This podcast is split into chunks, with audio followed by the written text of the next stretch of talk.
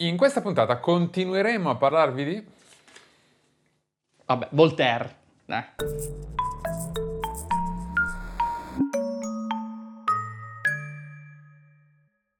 Oh Adrien, ben ritornato, ben ritornato. Nella puntata di oggi, che per chi registra è lo stesso giorno, eh, parleremo... Volevo fare una battuta sul fatto ma che bravo che sei, ti sei rimesso la stessa maglietta Eh, dell'altra volta. Volevo infatti. fare quella battuta lì ma tu cioè... Dai, falla. Che bravo Massimo, ti sei messo la stessa maglietta dell'altra volta, giusto così per creare continuità tra i due video. No, è un'altra, solo che tutte le mie magliette sono uguali, come Bart Simpson. Come Dylan Dog. Allora, per chi ci, ci segue in maniera discontinua, eh, sarebbe il caso che voi sapeste che questa è la seconda puntata di una miniserie su Voltaire, dal titolo poco, eh, come dire, rassicurante che è Illuminismo poco illuminato. Eh, nella scorsa puntata abbiamo seguito Voltaire dal punto di vista biografico sì. e quindi abbiamo seguito sia nella gioventù, poi nella vita adulta, infine nell'anzianità e l'abbiamo visto sempre fare le stesse cose, cioè raggirare le persone, parlar molto, Parlarne ma- molto parlarne male. molto male, spesso sotto mentite spoglie. Sì. eh, nascondendosi dietro un dito e, e- e veramente eh, cercando guadagno sempre Sì. in- alla fine di, di ogni processo diciamo di, interaz- di interazione Abbiamo anche specificato che non era un comportamento necessariamente suo eh, esclusivo quello di scrivere sotto anonimato, si faceva all'epoca, si, si è certo fatto era molto. comune Però, lui ne ha fatto un'arte, Eh proprio, lui sì, era, ne ha abusato. era la sua mossa speciale, diciamo. Sì, eh, la- l'energia solare di Goldrake. Esatto. Era di Goldrake, chi lo sa. Non guardavo Era la Duken, era la no, Duken di quello è Voltaire. di Ryu. Va bene, oggi però invece mi parlerai, cioè nel senso, mentre l'altra volta abbiamo visto il mondo sommerso, cioè l'uomo dietro, il eh, Dietro dietro, le le, quinte, idee, sì. l'uomo dietro le quinte che, che nessuno conosce, perché onestamente per me era la primissima volta che sentivo parlare, però in realtà tutti noi un'idea di Voltaire ce l'abbiamo di altro tipo, cioè ce l'abbiamo come filosofo, ce l'abbiamo come, eh, come si dice, sceneggiatore. Autore di eh, teatro, autore di teatro, sì. ce ne abbiamo come, insomma, pensatore, illuminista, tout court. E passa alla storia come l'avevo anticipato nella puntata Cioè, ci precedente. saranno dei motivi, no? Mi dicevi, no? Allora, come avevo detto che come autore di teatro non è particolarmente rinomato, nel senso che le opere di Voltaire non sono una roba che si, ri- che si ritrovano Ri- nei spesso, secoli, diciamo. no, assolutamente no, anzi. Altri- altre cose per le quali è sicuramente famoso, i suoi racconti filosofici sono una cosa che io per esempio ho letto quando ero ragazzino e quando ero adolescente.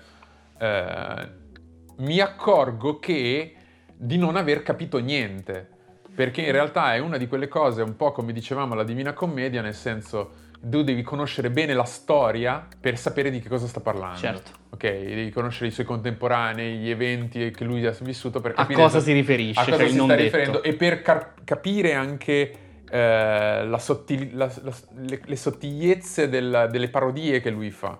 Lui in realtà, Voltaire, passa alla storia come il grande difensore della libertà di parola e della tolleranza. E eh, gli si attribuisce, cioè per questo che non lo conosciamo, e gli si attribuisce questa- questo titolo grazie a tutta una serie di casi giudiz- giudiziari che lui ha seguito e nei quali è intervenuto spesso postumo, nel senso spesso quando ormai le- le- i giochi Ah, la fatti. sentenza era già stata Sì. emanata. Però per, diciamo, come dire, eh, ripulire l'immagine degli accusati, eh, ridare un attimo di... invertire l'immaginario collettivo, il senso dell'immaginario collettivo su queste cause. Eh, ce ne sono diverse. Oggi parleremo delle due più importanti, che sono eh, il caso Calas e il caso de Le Chevalier de la Barre, il Cavaliere della Barre. Mi sa che questo Ok. l'ho sentito già. Allora, eh, il caso Calas. Allora, innanzitutto è Calas con la S e non Calà. E anche questo non lo Quello è sapevo. Jerry. Eh, Quello è Jerry Calà, esatto. questo è il caso eh, giudiziario per il quale lui diventerà famoso perché si occupa principalmente della tolleranza. Diciamo che secondo la versione che per molto tempo è stata considerata ufficiale, nel 1761 a Tolosa, che è l'entroterra sud-ovest davanti ai Pirenei della Francia, nel negozio della famiglia Calas viene trovato est- strangolato il eh, Marc-Antoine Calas, che è il figlio più anziano della famiglia. Marconte? Marc-Antoine. Ah, Marcantonio. Marcantonio. Viene trovato Marcantonio. Sì, scusa, scusa. Adesso lo facciamo tutto così, alla Totò. Se è proprio necessario. Se proprio dobbiamo. Eh, viene ingiustamente, secondo la versione ufficiale, viene ingiustamente accusato e giustiziato il padre della famiglia, che è una famiglia protestante, Jean Calas, per aver strangolato il figlio, mosso da una rabbia cieca dopo che suo figlio gli ha dichiarato di volersi, come dire, eh, la sua intenzione di convertirsi al cattolicesimo. Ah, Ok. ok. Quindi la storia è questa, arriva Marc-Antoine, dice papà mi voglio convertire al cattolicesimo, no! Ah! E strangolamento alla Bart Simpson, eh, Homer e Bart Simpson. Questa è la versione che, diciamo la volgata, quello che noi tutti conosciamo. Voltaire indagherà, diciamo mosso così, sc- scoprirà, indagherà, mosso da un nobile sentimento di profonda indignazione per questa, per questa cosa. Cioè, indignazione nei confronti della condanna del padre. dell'ingiusta condanna. sì, Perché sì. secondo lui è ingiusto a prescindere. Secondo lui è ingiusto, lui è indagato, lui è indagato, ha scoperto, scopre la verità riguardo a questa, a questa vicenda, eh, scopre che il Jean Calas è stato ingiustamente accusato di questa cosa e quindi si opererà, si applicherà per riabilitare la memoria di Jean Calas. Ok, questa, questa è la storia. Così come la conosciamo. Quindi l'altruismo, la spasmodica ricerca della verità, l'avere a cuore il popolo Certo. tre cose che noi abbiamo visto nella puntata scorsa essere assolutamente Quindi avere a cuore il popolo proprio no. La verità neanche perché era mentite, mentite amici, vi Mentite ripagherò. con ti grande forza, eccetera, e per lungo tempo. L'altruismo anche non è una caratteristica volteriana, abbiamo visto nel... no, non esattamente. Vabbè, diciamo che non è saltata mai fuori la parola, poi chi ne so, magari lo era. Beh, però sono altruista. viste tanti Molto altruista. Molto altruista, molto altruista. Quindi tu così. Secondo te è andata così? Sì! Hai appena dimenticato di essere su mente, Oh Cast. no, succede sempre. Oh no, di nuovo. Allora, a 300 anni di distanza è un po' difficile capire se Ah, Calas... questo Calas è, è- stato condannato 300 anni prima. No, no, no, no, è contemporaneo di Voltaire. Ah, Ma dico, ok. noi a 300 anni di distanza Ok. è difficile che eh, si riesca a scoprire se effettivamente Calas fosse innocente Certo. o colpevole.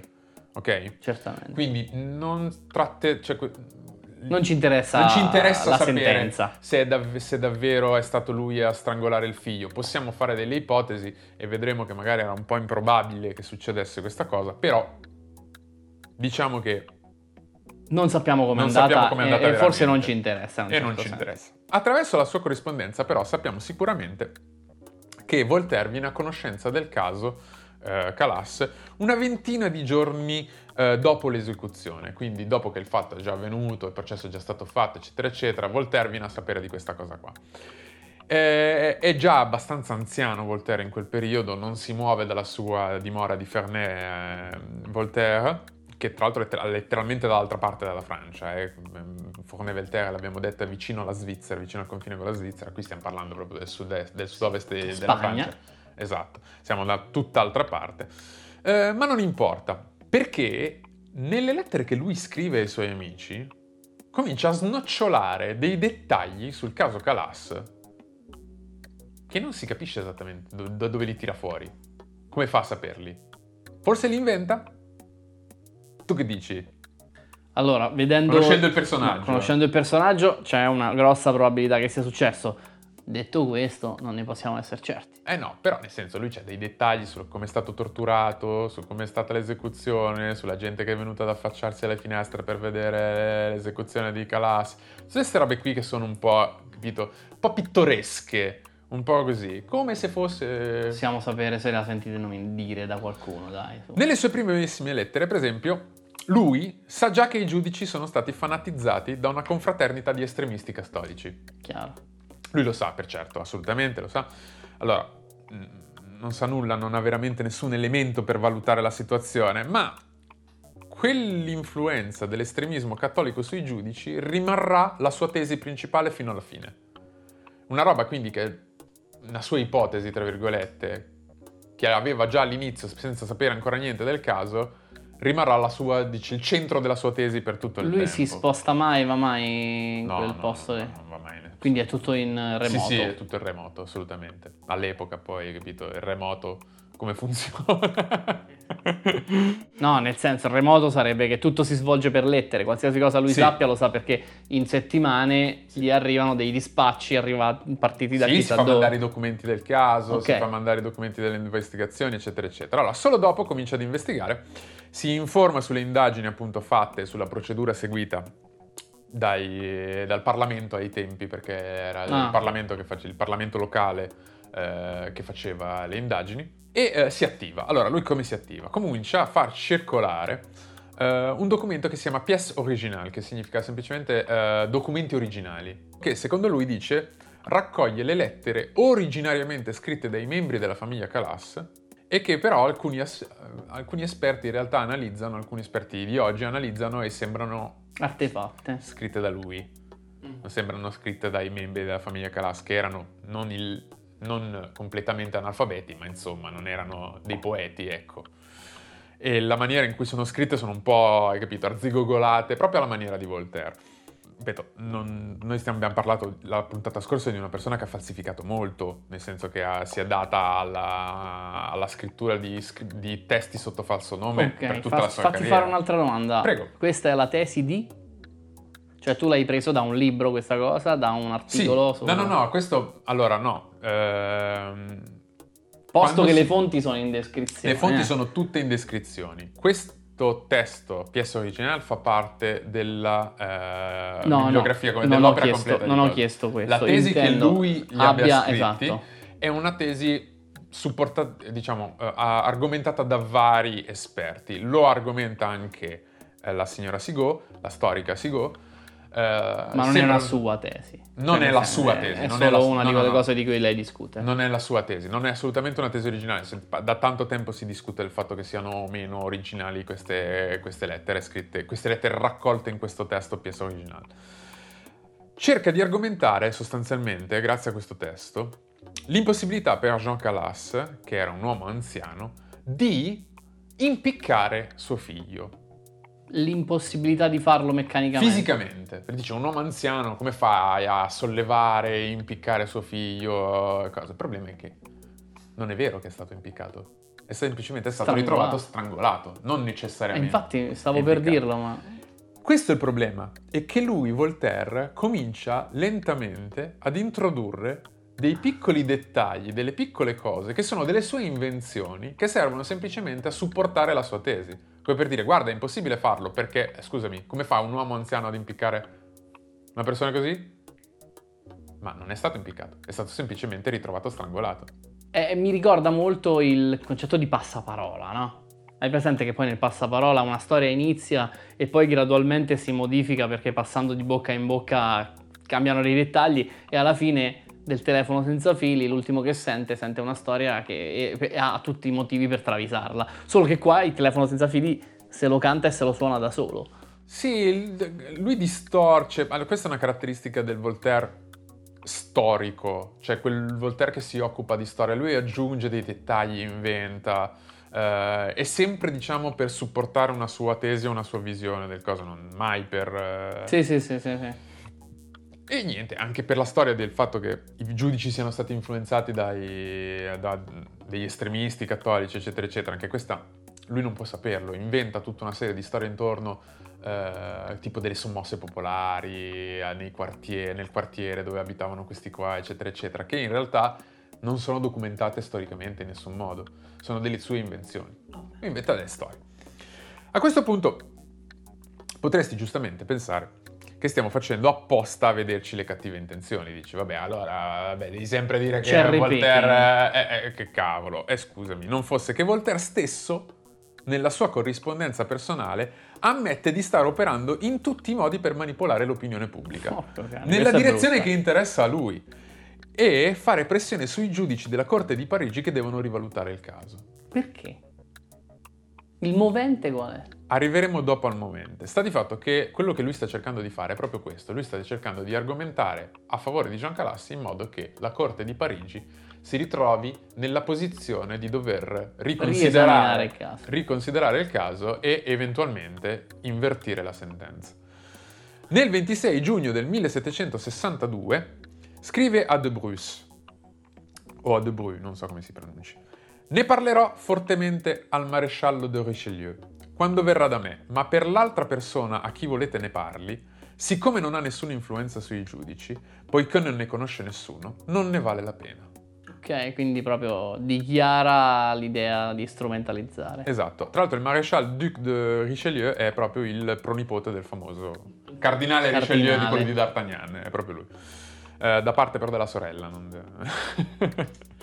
Accidenti. Il 14 luglio dello stesso anno di- dichiarerà L'obiettivo è quello di preparare elementi, di avere dei protettori e di toccare i cuori in favore di questa famiglia sfortunata. La pubblicazione delle lettere della madre e del figlio ha prodotto già gli effetti prodigiosi. La, com'è il termine? La pubblicazione delle lettere della madre e Ah. del figlio ha prodotto già degli effetti prodigiosi. Pubblicazione, ok. In quelle PS original, eh, Sì, sì, sì, sì, avevo capito, avevo capito. eh. Esclude tra l'altro anche voluta- volutamente degli elementi dalla sua narrativa eh, perché gli interessa far passare un determinato racconto, un determinato modo di intendere gli eventi. Eh, per esempio, qualcuno gli fa notare che esiste anche il caso di un certo eh, Jean-Jacques Closier, condannato per aver ucciso suo padre, ma a Voltaire non gli piace questa cosa qui. Perché? Perché si tratta di un cattolico e quindi No, non ci sarebbe quella non ci sarebbe la il testa di bias dei cattolici contro i protestanti, ma, Certo. ci sa- ma se hanno condannato anche questo qui vuol dire che allora i giudici non hanno, capito, delle È preferenze. chiarissimo. Scrive a De Bruce. Evitiamo di presentare ai giudici la crudele idea che i parricidi siano comuni in lingua d'oca, che è la regione francese, e che il Parlamento è altrettanto severo con i cattolici che con i riformati. Sì, sì, vabbè, sto, fa cherry picking, c'è poco da fare. Scrive a un sacco di gente e manda i suoi resoconti a destra e a manca. Tira tut- come al solito, tira tutti i fili possibili e riesce nel suo intento, perché il 7 marzo del 1763 il Consiglio di Stato di Parigi si fa mandare gli incarti da Tolosa per rivalutare il caso, finalmente. Eh sì, perché è come se ci fosse una pressione dell'opinione C'è pubblica. un'enorme pressione, lui tra l'altro proprio una pressione su delle personalità che sono Sì, direttamente dell'opinione- implicate. Infatti, mi correggo, non dell'opinione pubblica, ma di persone eh, selezionate in grado di, di prendere delle decisioni. Però mi sembra che stia giocando un gioco molto politico. Cioè, c'ha la faccia di quella cosa, questo ti volevo dire prima, non ti ho interrotto perché eri nel mezzo vai, di una vai, frase. tranquillo. È che c'ha la faccia, questo cherry picking, cioè questo scegliere solo il caso che ti fa comodo per sostenere una tua tesi, sembra quasi il lavoro che farebbe una persona che cerca di ingraziarsi una grossa fetta di popolazione. Non lo so, la, la, la, la, vivo Ma non ci sei molto lontano, eh? No? Non ci sei molto lontano. Adesso poi vedrai. Allora, quello che sostanzialmente succede è che qui è molto curiosa la faccenda. Non ti interromperò. Dicevo, il 7 marzo del 1763, 7 marzo, il Consiglio di Stato di Parigi si fa mandare... Stai? No, stavo salutando la telecamera per Ah. vedere se mi aveva ancora a fuoco, chi lo sa. Si fa mandare gli incarti da Tolosa. Allora, nonostante Voltaire sia la sua residenza alle Délices vicino a Ginevra, in Svizzera, in questo momento, ok?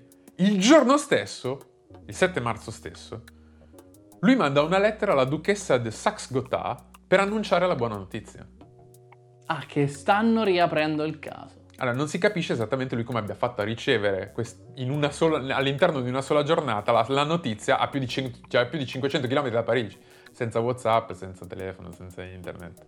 Magari ha fatto una videochiamata su Zoom, non lo so. Com'è che ha fatto? Non fare il simpatico con me. Oppure, oppure, Sei inventato tutto. no, giusto? oppure qualcuno gli aveva garantito che l'esito sarebbe stato quello. Ah, tu dici privatamente in una lettera c'è scritto ok, adesso lo riapro in questa data eh, grazie di quelle miliardi di eh, soldi. Nessuno può dirlo, perché questa cosa non si sa, però è molto curioso. 500 km di distanza, come fa ad avere una notizia che è No, successa no, una roba in giornata? Nel 1765 arriva la Cassazione per vizio di forma. Ah, ok. Quindi Cioè- O.J. Simpson. Esatto, esatto, praticamente. cioè, ho trovato un solo sito che spiega cosa potrebbe riferirsi il vizio di forma che riguarda eh, il chef de monitoire. Allora, fisso nelle chiese. Che cos'è il chef de monitoire? Una roba che non esiste più eh, da tempo, fortunatamente. È un cuoco in uno schermo. No, eh, è sostanzialmente eh, quando c'era un caso giudiziario, le chiese, che erano il, ruolo, il luogo in cui si radunavano tutte le persone del, del luogo, del, del posto, affiggevano un manifesto che invitava gli abitanti a venire a testimoniare in, uh, sul caso in questione, sul caso giudiziario in questione, in ca- nell'eventualità in cui avessero un'informazione a riguardo. Ok? Cosa succede? È che quello prodotto per Calas, per il caso Calas, non era imparziale, ma eh, perché per, per legge doveva, non dovevano esserci nomi, non dovevano invitare a sostenere una, una, una tesi Ah, piuttosto che ho un'altra. capito. Doveva essere un invito neutrale. Cioè, invece di venite, se sapete qualcosa del caso Calas, venite a dircelo. È come se avessero scritto: se sapete qualcosa della colpevolezza del signor Calas, venitelo a dirci. Era tipo una cosa del genere, però ripeto, Per- l'unica... Sulla falsariga di, eh, giusto per fare un esempio. Esatto, l'unico sito che io ho trovato che parla esattamente di questa cosa qua specifica che il- quello prodotto, il monitoire, il chef de monitoire prodotto per il caso Calas, infrangeva la legge del 1670 che imponeva che appunto fossero redatti senza nomi o elementi per identificare le persone. Però, ripeto, questa è un'informazione che io non, non posso confermare al 100%. Questa però, capisci che non è... La Cassazione non, non ribalta il giudizio No, perché... non sta dicendo abbiamo sbagliato, sta dicendo il processo non è andato come è, non c'è stato il procedimento corretto, Esatto. quindi non possiamo considerare valido l'esito. Esatto, è sulla procedura, non sul giudizio. Tra l'altro il Parlamento... Uguale a O.J. Simpson. tra Esatto. l'altro. Tra l'altro il Parlamento di Tolosa si rifiuterà di riconsiderare il verdetto. Quindi Ah. a Parigi c'è la Cassazione che dice una cosa, ma a, A Tolosa, Tolosa dicono... non se ne parla. Esatto.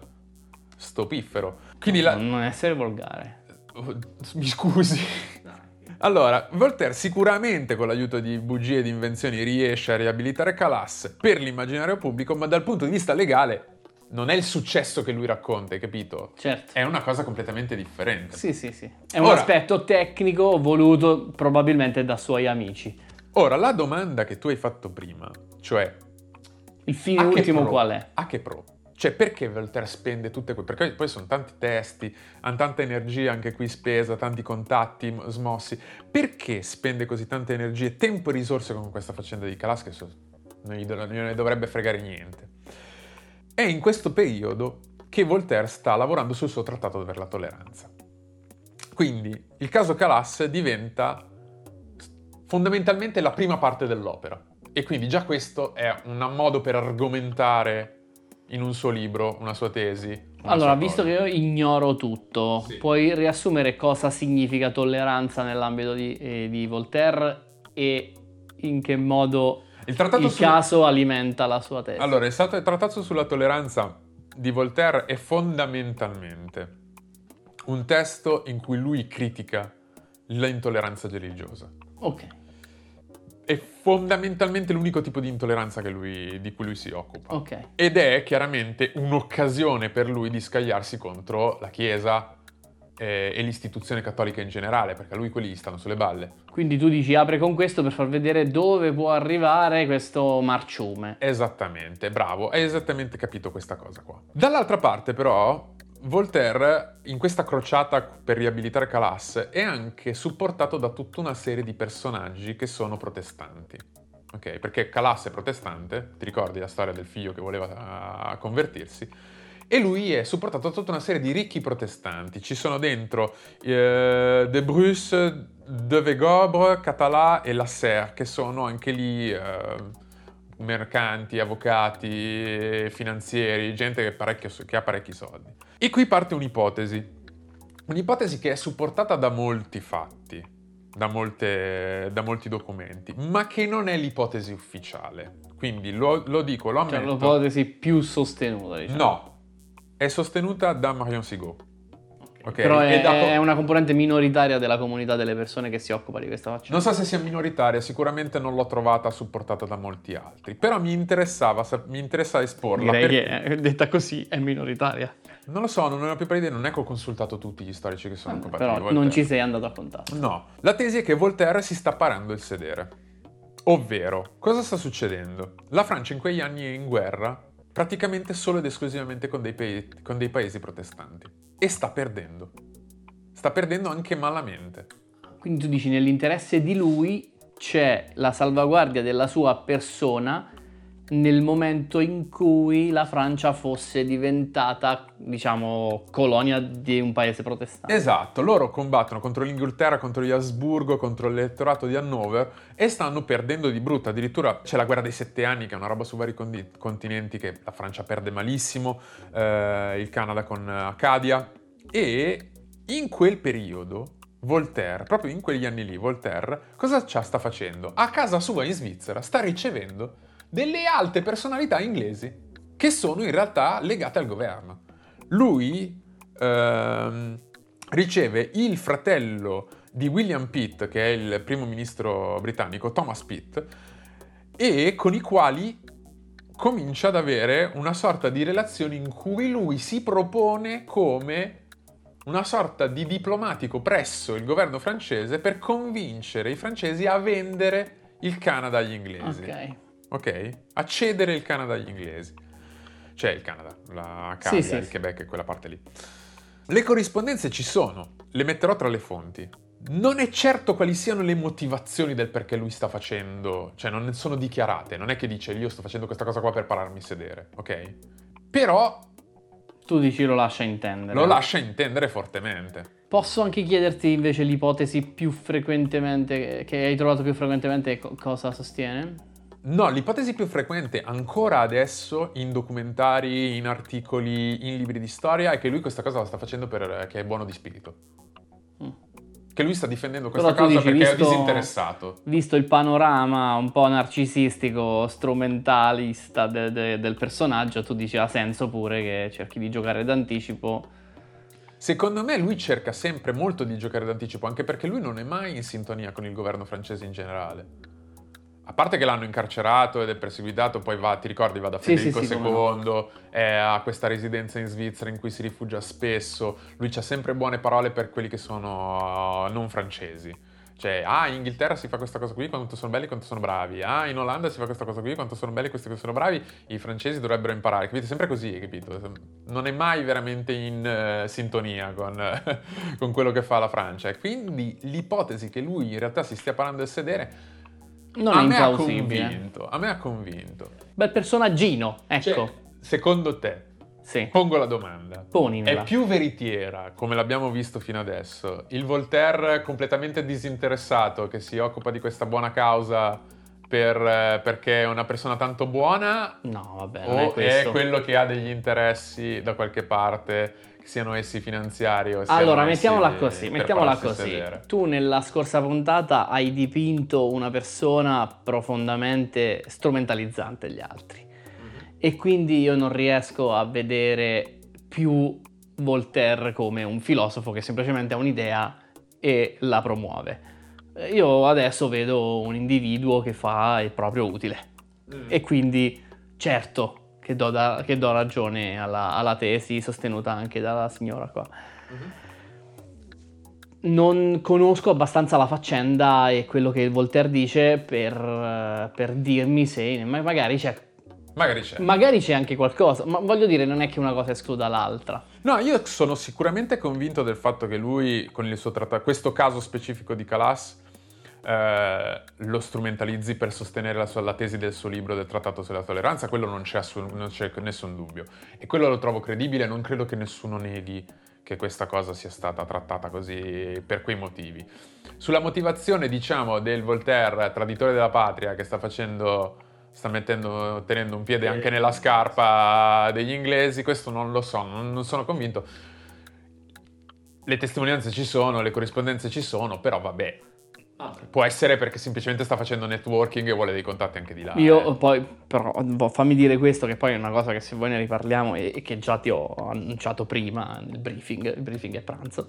Secondo me, al di là dei motivi che l'hanno spinto a fare questa cosa, se noi oggi prendiamo il concetto di tolleranza per trarne qualcosa di buono, il fine originale per cui è stato fatto non cambia le carte in tavola. Ecco. Cioè, non importa che abbia mentito per. eh, Eh, se, se- se questo, se questo trattato e questo libro mi ispira a essere tollerante e, e mi ispira comunque una sensaz- un sentimento di accoglienza nei confronti di quello che io non conosco e di tolleranza verso chi dice una cosa diversa da quella che penso io. E allora a suo modo qualcosa di buono è successo lo stesso. Cioè non, riesco a, a condannare un pensiero a seguito della, della disgustosa umanità di chi l'ha pensato, tutto qua. Vabbè, insomma, opinione come, nel senso, assolutamente valida. Io capisco il tuo ragionamento. Io sono un po' meno. Lo sai come sono io? Sono un po' meno tollerante su questo genere di cose. Dovresti imparare da Voltaire. Spera di no, perché sennò. Spera di no. Eh, ma allora, questo era il caso Calas, ovvero. Andiamo lui- invece a Francesco della Barca. A Francesco della Barra, allora lui qua Calas lo fa proprio per i suoi interessi personali, nel senso che per un suo guadagno. Il caso La Barra è diverso, nel senso che è più evidente che lui questa cosa qua la faccia per evitare di essere messo in mezzo. evitare di finire nel calderone bollito insieme al resto del- dello spezzatino. Va bene. Ok. Di che cos'è il caso La Barra? Allora, innanzitutto questa storia, devo- faccio una piccola premessa. Anche se è evidente che questo Labar sia assolutamente colpevole di quello che ha fatto, non c'è nessun dubbio. Ed è una persona... È un persona- Orribile. No, orribile no, però è veramente antipatico, è veramente, è veramente antipatico. Governa un regno di elefanti col pugno di ferro insieme a suo figlio. No, no, assolutamente no. No, quello è Babar. No, no, è quello è Babar, esatto. Eh, l'ha preparata. Io provo una grande simpatia per questo, per questo ragazzo perché? Perché questo è un caso di una persona che è stata fondamental- con- conda- fondamentalmente condannata per delle bestemmie e quindi non posso che sentirmi coinvolto. Al sostegno. Al sostegno. Di cosa si tratta? Si tratta della condanna di un es- condanna ed esecuzione, perché ci è morto, del- di un giovane di Abbeville che è il cavaliere di Labar, che è un- veramente un ragazzino quando viene, viene condannato, accusato di blasfemia. L'inchiesta comincerà nel 1765, Labar verrà giustiziato nel luglio del 1766 a 21 anni, veramente giovane. E Voltaire... Per blasfemia giustiziato. Sì, sì, sì. Ma sì, quanto sì. era lunga questa bestemmia? Eh, adesso vedrai che in realtà poi la, la condanna nessuno veramente la voleva, però è successo lo stesso. Però sta di fatto che Voltaire si interesserà pubblicamente del caso Labar con un po' di ritardo, nel 1768, quindi due anni dopo la condanna, la giusti- il momento in cui l'hanno giustiziato. Allora, dici tu, magari, contrariamente ai, fatto- ai verdetti di Parigi sul caso Calas, la notizia ci, avesse- ci aveva messo un po' magari ad arrivare, capito? Perché i verdetti del caso Calas, ti ricordi, in giornata erano arrivati proprio così. E non esattamente... Scioni viaggiatori velocissimi. Esattamente, non esattamente, nel senso che stavolta la notizia ci ha messo un pochettino di più. Eh, Voltaire ha, un ipo- ha una nipote eh, sul, sul luogo, una di quelle che non si pana, lui questa qui non, Questa non se la questa- pana. Questa non se la pana, è un'altra, eh, che vive giusto nei Che è paraggi. bruttina, quindi. Eh beh, non lo so com'è, però c'è una discriminazione, non si pana tutte le nipoti. Che eh, le ha probabilmente, lo ha probabilmente tenuto aggiornato su questa faccenda, perché vive lì nei, nei dintorni. E Voltaire si interessa a questa cosa solo quando a un certo punto gli arriva così all'orecchio, una roba che gli fa drizzare un po' l'orecchio, capito? Hanno trovato a casa di Labar, questo giovane condannato per blasfemia, una copia del suo testo, il dizionario filosofico, con il quale tra l'altro viene anche bruciato sul rogo insieme al dizionario filosofico di Voltaire. Quindi ba- eh, quindi- Ah, quindi lui, ne- scusami, quindi aveva due copie. No, no, gliel'hanno trovata da- a, a casa e l'hanno preso, l'hanno messo sul rogo insieme alla sua copia del dizionario filosofico. Ah, quindi lui dice, ah, quindi hai simbolicamente dato fuoco a me e quindi io adesso mi spendo per difendere quello che ha detto, mannaggia. Voltaire parte in survival mode. Cioè, Qui la vedo grigissima, hai capito? La vesta nerissima. Ha detto l'aria tira male, forse è il caso di attivarsi. E infatti eh, è quello che farà. Che cos'è il dizionario filosofico? Il dizionario filosofico è un testo che è stato pubblicato nel 1764 eh, in forma anonima, chiaramente, come per tante altre cose. Non so se avete notato quando lui si Fallo è, qui, fallo qui, è fallo caduto. Qui, fallo qui. Eh, si è notato quando lui è caduto perché ho preso il libro in maniera maldestra, ma so non si è hai fatto visto, male. Non, si si è- caduto, non è caduto. Non è successo niente. Tanto non si è fatto niente. Come fai a fargli male a Ursulo? Ursulo non cade. E eh, chiaramente Voltaire negherà la paternità di questo dizionario filosofico con tutti, con, suoi- con la gente che non conosce, ma anche con la gente che conosce che non gli crede, perché sanno benissimo che il dizionario filosofico è suo. Però sta di fatto che nelle lettere, nelle sue corrispondenze pe- personali, lui negherà sempre di essere il, L'autore. l'autore di questo dizionario. Il 19 settembre del 1764 addirittura scrive ad D'Alembert, che è sempre complice in queste storie. Sono amichetti comunque Eh, loro, amichetti eh. di brutto, è per questo che ti sto dicendo, guarda che i padri dell'illuminismo sono complici con questo qua, capito? Sono tutti quanti nello stesso cestone dei mici. Eh, riguardo al suo dizionario filosofico, dirà: Appena ci fosse un pericolo, vi chiedo di grazia di avvertirmi, al fine che io possa rinnegare l'opera in tutti gli scritti pubblici con la mia consueta innocenza e candore. Candido, proprio come dicevo prima.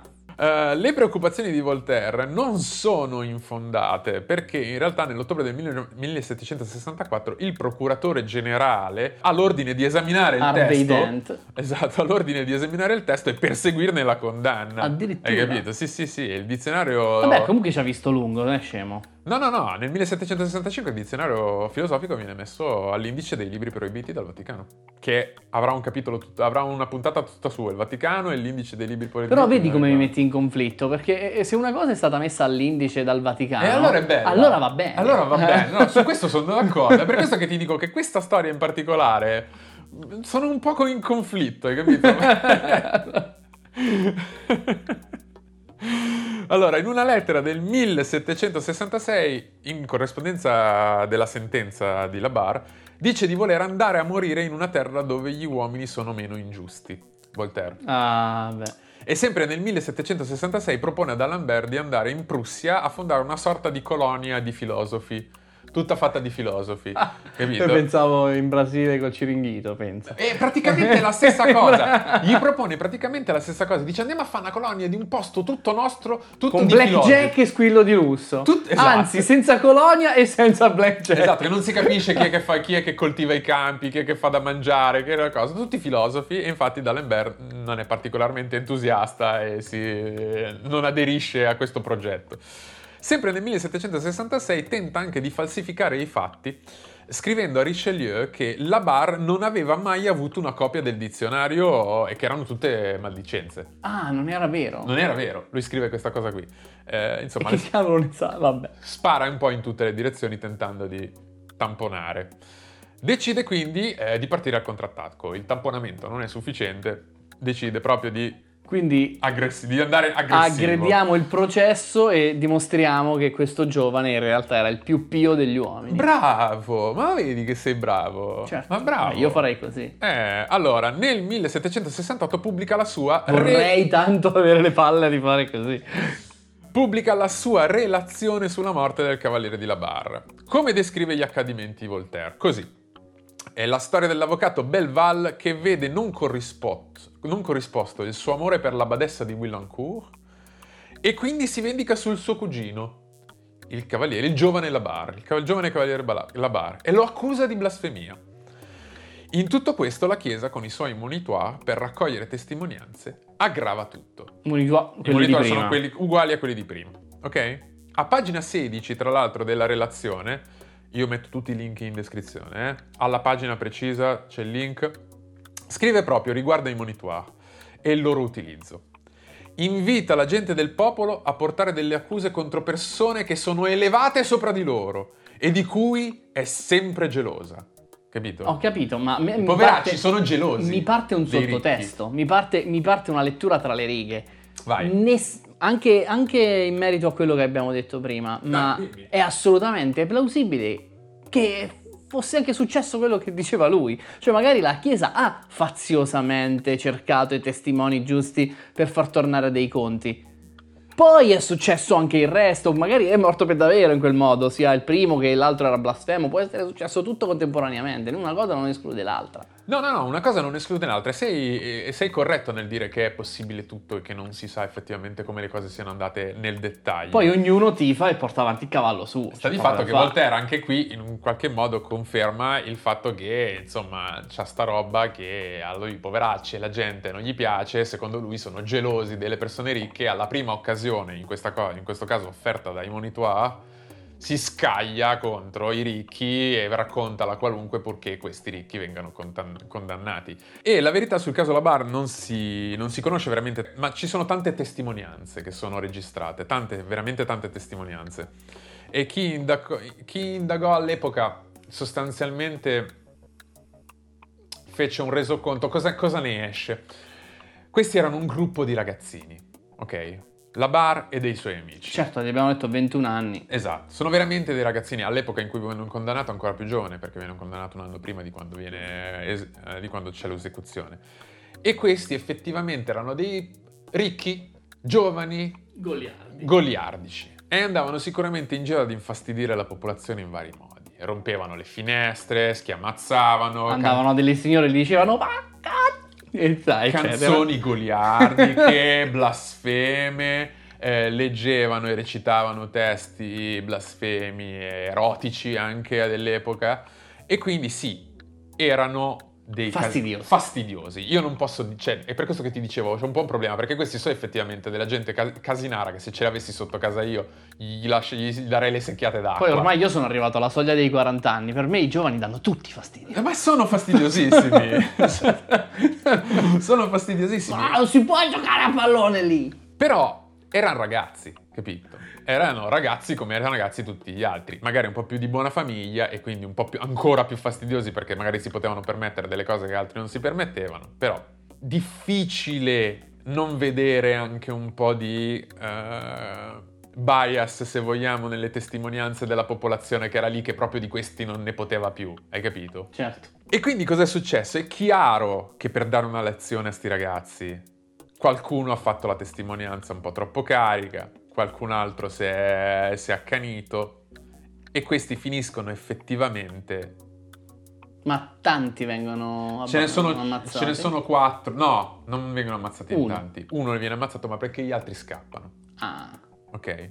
Di questi il peggiore è eh, De Talonde e De Talonde appunto riesce a scappare. Verrà condannato in contumacia, in contumacia significa quando Che non non c'è il c'è. corpo ma viene condannato lo stesso la persona. cioè, la non- versione non di Vol- c'è mm, presente Cioè, la persona al esatto. processo. Esatto, si può anche fare l'esecuzione in contumacia, ai tempi dell'Inquisizione si faceva, si bruciava una, una figura sai, di paglia. Sai quando l'abbiamo citato? Nella puntata su processi agli animali. È vero, è vero. Processi degli animali, questa è una puntata che non citiamo mai. E molto divertente. molto piacevole. Molto divertente, è vero.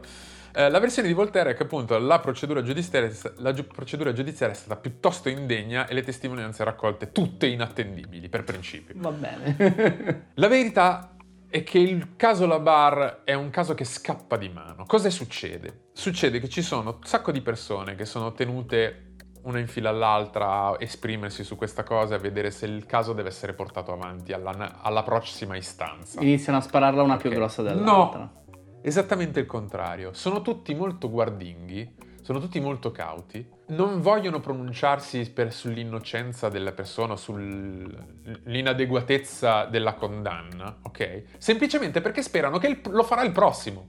Così loro hanno fatto il loro dovere e...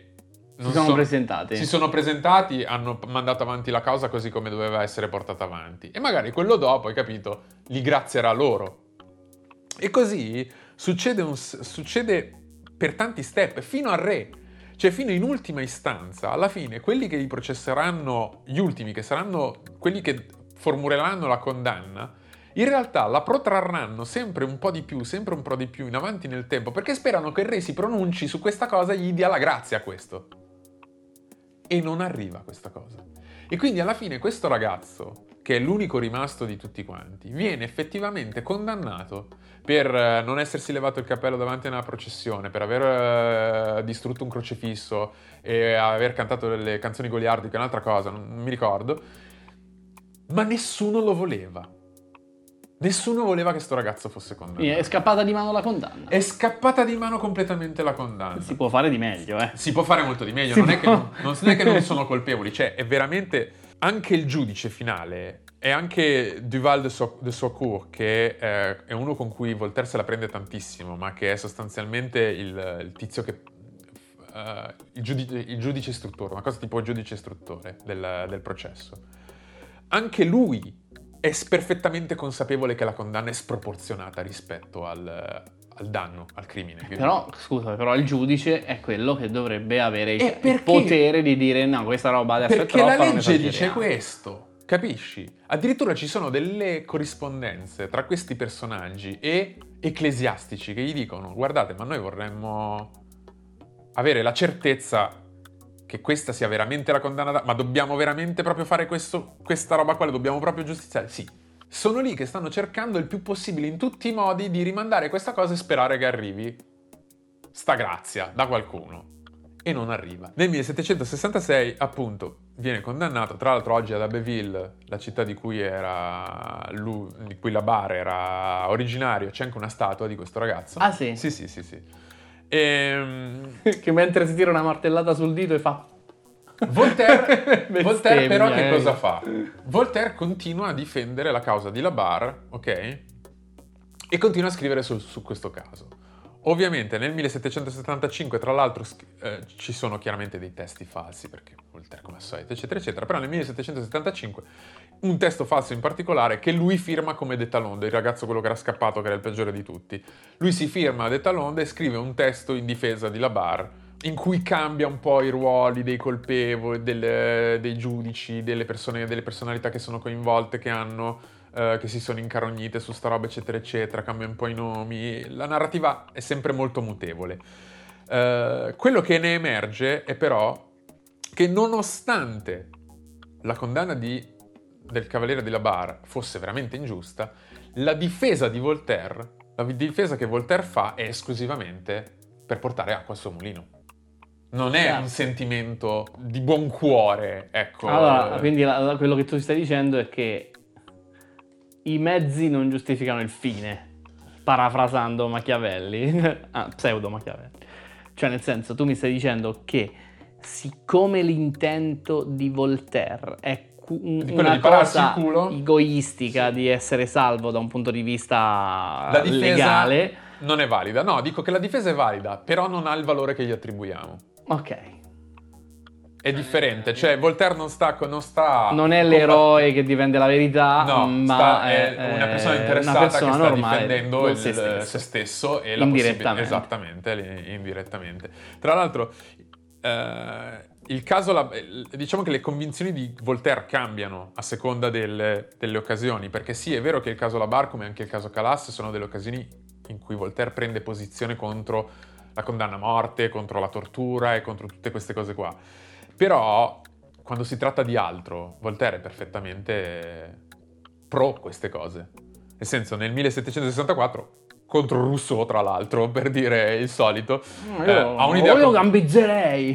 Praticamente sì, perché scrive un pamphlet che, chia- che, è chiaramente anonimo, come sempre, chiaramente anonimo, che si intitola, intitolato Sentimento dei cittadini, che è un testo con diverse menzogne sul conto di Rousseau e invoca direttamente la pena di morte per Rousseau. Dice, cito testualmente, bisogna apprendergli che se si punisce leggermente un empio romanziere, si punisce capitalmente un vile sedizioso. La punizione capitale è la, la condanna a morte. Sì, sì. Ok? Sì. Quindi come la tocca pianissimo come sempre, eh, con grande eleganza. Sembrano eh... parole di Philip. di grande Philip. Allora, la versione sì ufficiale, quella che conosciamo di Voltaire, è una versione che viene portata avanti ancora adesso, nel senso di questo eroe che combatte contro cose. Io trovo, appunto, come dicevamo prima, che non sia esattamente attinente alla verità, però sta di fatto che i motivi per cui la conosciamo così bene sono fondamentalmente da, ricondu- da ricondursi a due persone, in particolare che una è Condorcet, ho già sentito questo. Eh sì, perché è una grande personalità francese del secolo dopo Voltaire, che appunto ha fatto vers- ha praticamente la versione ufficiale di, della storia di Voltaire, la sua.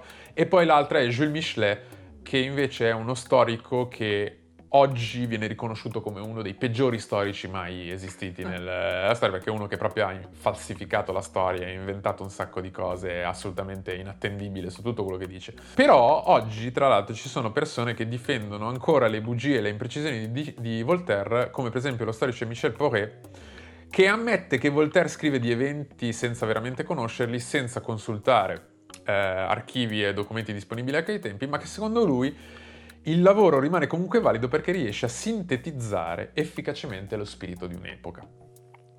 Questo non lo so, potrebbe essere vero. Cioè, nel senso che quando lui parla delle grandi persecuzioni della Chiesa Cattolica contro i protestanti, magari i dettagli non sono quelli veri, però diciamo è lo Zeitgeist dell'epoca e Voltaire infatti, lo sintetizza. Infatti stavo pensando, stavo pensando una cosa analoga io più o meno, mi sembra sensato pensarci. Sì. Tra l'altro... Ma non voglio argomentare semplicemente perché stiamo esagerando col minutaggio, anche questa volta, però vabbè...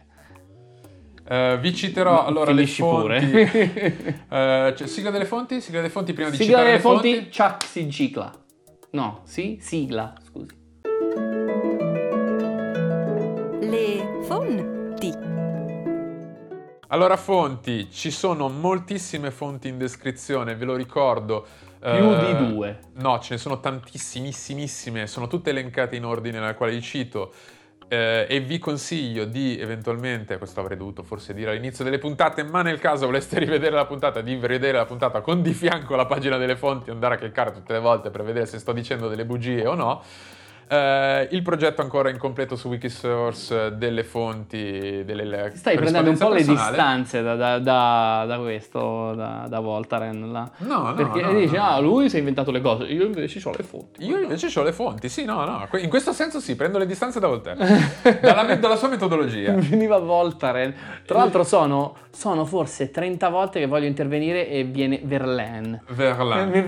Viene, viene, fortunatamente mi sono sempre fermato, però volevo esorcizzare questa paura. Allora sì, eh, allora, come dicevo, il, il, progetto su Wikisource della digitalizzazione di tutta la corrispondenza di Voltaire che è preziosissimo, preziosissimo perché veramente si, si trova praticamente tutto, se non fosse che è a metà ancora dell'opera, però si trova tutto quanto in data. Il libro di Marion Sigaud, ancora ve lo dico, Voltaire tra propaganda e menzogna, questa è l'edizione francese perché ho voluto leggerlo in lingua originale, però questo libro è stra pieno di fonti, ricolmo, ma che non se ne può più. È stato utilissimo anche per andare a rintracciare le corrispondenze dove erano dette eh, le cose. Per ogni capitolo, a fondo capitolo, ci sono le fonti, è eccezionale. Il lavoro...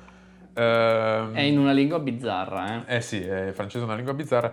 Il lavoro non è neutro, ok? È di parte. Nessun la- ma nessuno storico è neutro. Ve lo dico, nessuno storico è neutro. Neanche... Ma nessuna persona. Nessuna persona è neutra, quindi...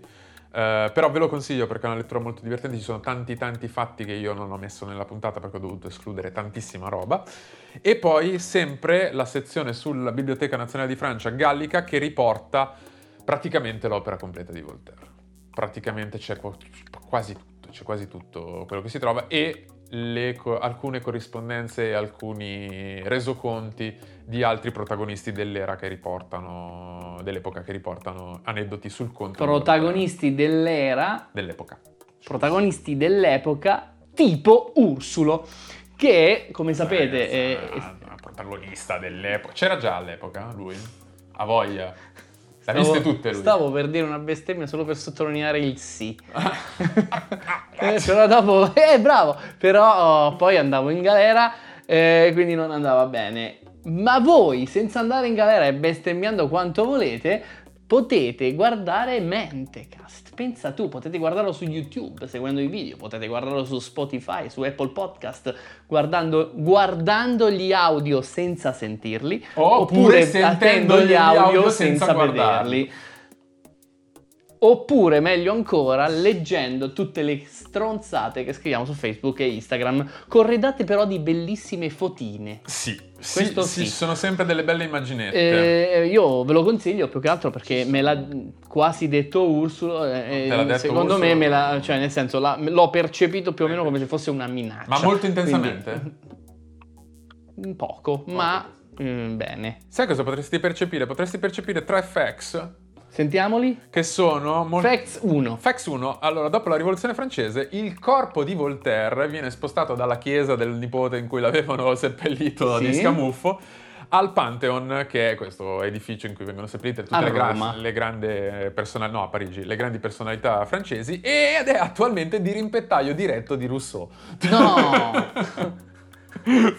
Ironicamente. per gioia proprio, Sì, grande sì. gioia. Allora, nel 2015... Secondo fact. Secondo fact, nel 2015 gli attentati alla sede di Charlie Hebdo, ce li ricordiamo, opera di terroristi islamici, hanno in realtà dato un nuovo boost al trattato sulla tolleranza di Voltaire che fu infatti brandito da molti manifestanti come diciamo simbolo appunto della tolleranza religiosa e contro le idee terroristiche che avevano portato agli attentati.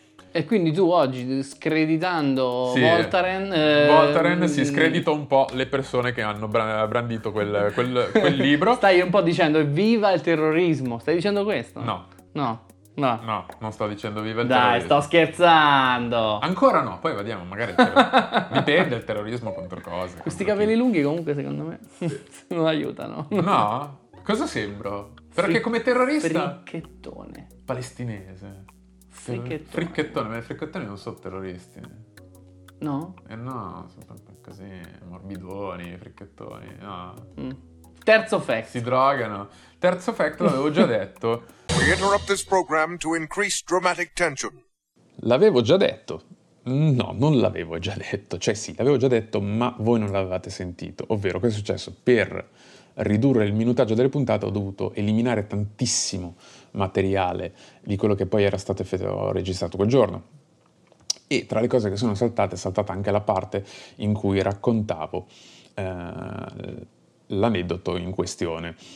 Eh, sono quindi le 4.22 di notte, sto montando la puntata di Mentecast, ho necessità di questo video che sto girando adesso e quindi ne approfitto, vi racconto l'aneddoto in questione eh, e riguarda la frase più famosa di Voltaire, che è non la penso come te, non sono d'accordo con quello che dici, ma eh, metterei la mia vita per difendere eh, il tuo diritto di poterlo dire. Sto parafrasando.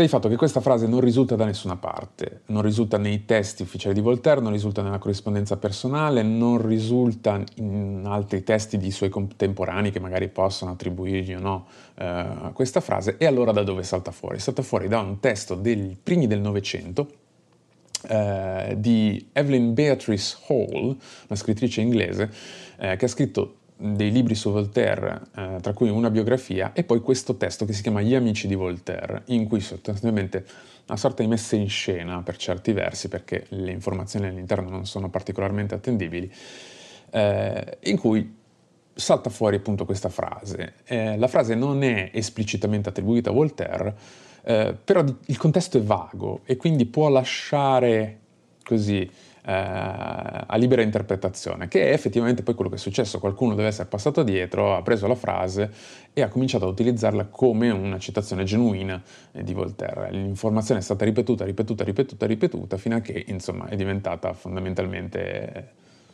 una roba dell'immaginario collettivo, tutti quanti sappiamo questa cosa, l'abbiamo sentita almeno una volta nella nostra vita, al punto che tra l'altro eh, ci sono delle persone che eh, ci si aspetta che siano competenti sull'argomento o che in un qualche modo siano un, po' più seri nella loro metodologia, eppure ripetono questa frase come se fosse un'informazione attendibile. Cosa che non lo è, io non sto dando la colpa a nessuno, eh, nel senso sono quel genere di cose che sono talmente ripetute che uno magari gli passa neanche in testa di andarla a ripetere, di andarla a verificare questa cosa. Beh, c'è una grande modernità, abbiamo, durante le puntate avevamo già parlato di questa cosa, però trovo che ci sia grande moder- modernità anche in questa cosa che riguarda Voltaire, poiché in realtà questo non, non è altro che eh, la legge di Brandolini. Non so se avete familiarità con la legge di Brandolini di internet che dice che l'energia che serve per eh, smontare, negare, eh, re- refutare, rifiutare ehm, una balla, una fake news, è di gran lunga superiore rispetto all'energia che in effetti poi serve per produrla. E, e noi qua passano, gli anni passano a centinaia eppure questa, questa informazione è ancora viva. Thank you. And now back to our program. Adrian, allora io esco molto arricchito da questa esperienza. Io sto molto sudato. Anch'io. Tra l'altro possiamo far vedere a tutti che io ho questo. E quando non vengo inquadrato passo il tempo a detergermi. Ma la, la verità è che fa caldissimo. Abbiamo aspettato tempi più miti per registrare quando faceva più fresco. E non fa e comunque poi fresco. fa caldissimo. Non fa lo stesso fresco. Non emettete più CO2, per favore, fatelo per Mentecast. Tanto anche se smettessero adesso non basterebbe. Eh, vabbè, per inerzia. Però tu pensa ai Mentecast del 2070. Non lo voglio sapere, sì, fa già troppo caldo ora. Ah, Facciamo fare fare come Frank Gramuglia, lo vedi Frank Gramuglia su Instagram e Facebook? No, chi è? È quello che fa delle robe, dei video brevi divertenti in cui alla fine però c'è sempre più o meno una bestemmia e la bestemmia viene tagliata prima che diventi una bestemmia. Allora, mh, però devo togliermi il cappello, tipo, e quando il video si taglia subito prima che finisca di togliermelo. Come funziona? ah no, non togliermi il cappello. No, puoi semplicemente fare così, dici porca madonna.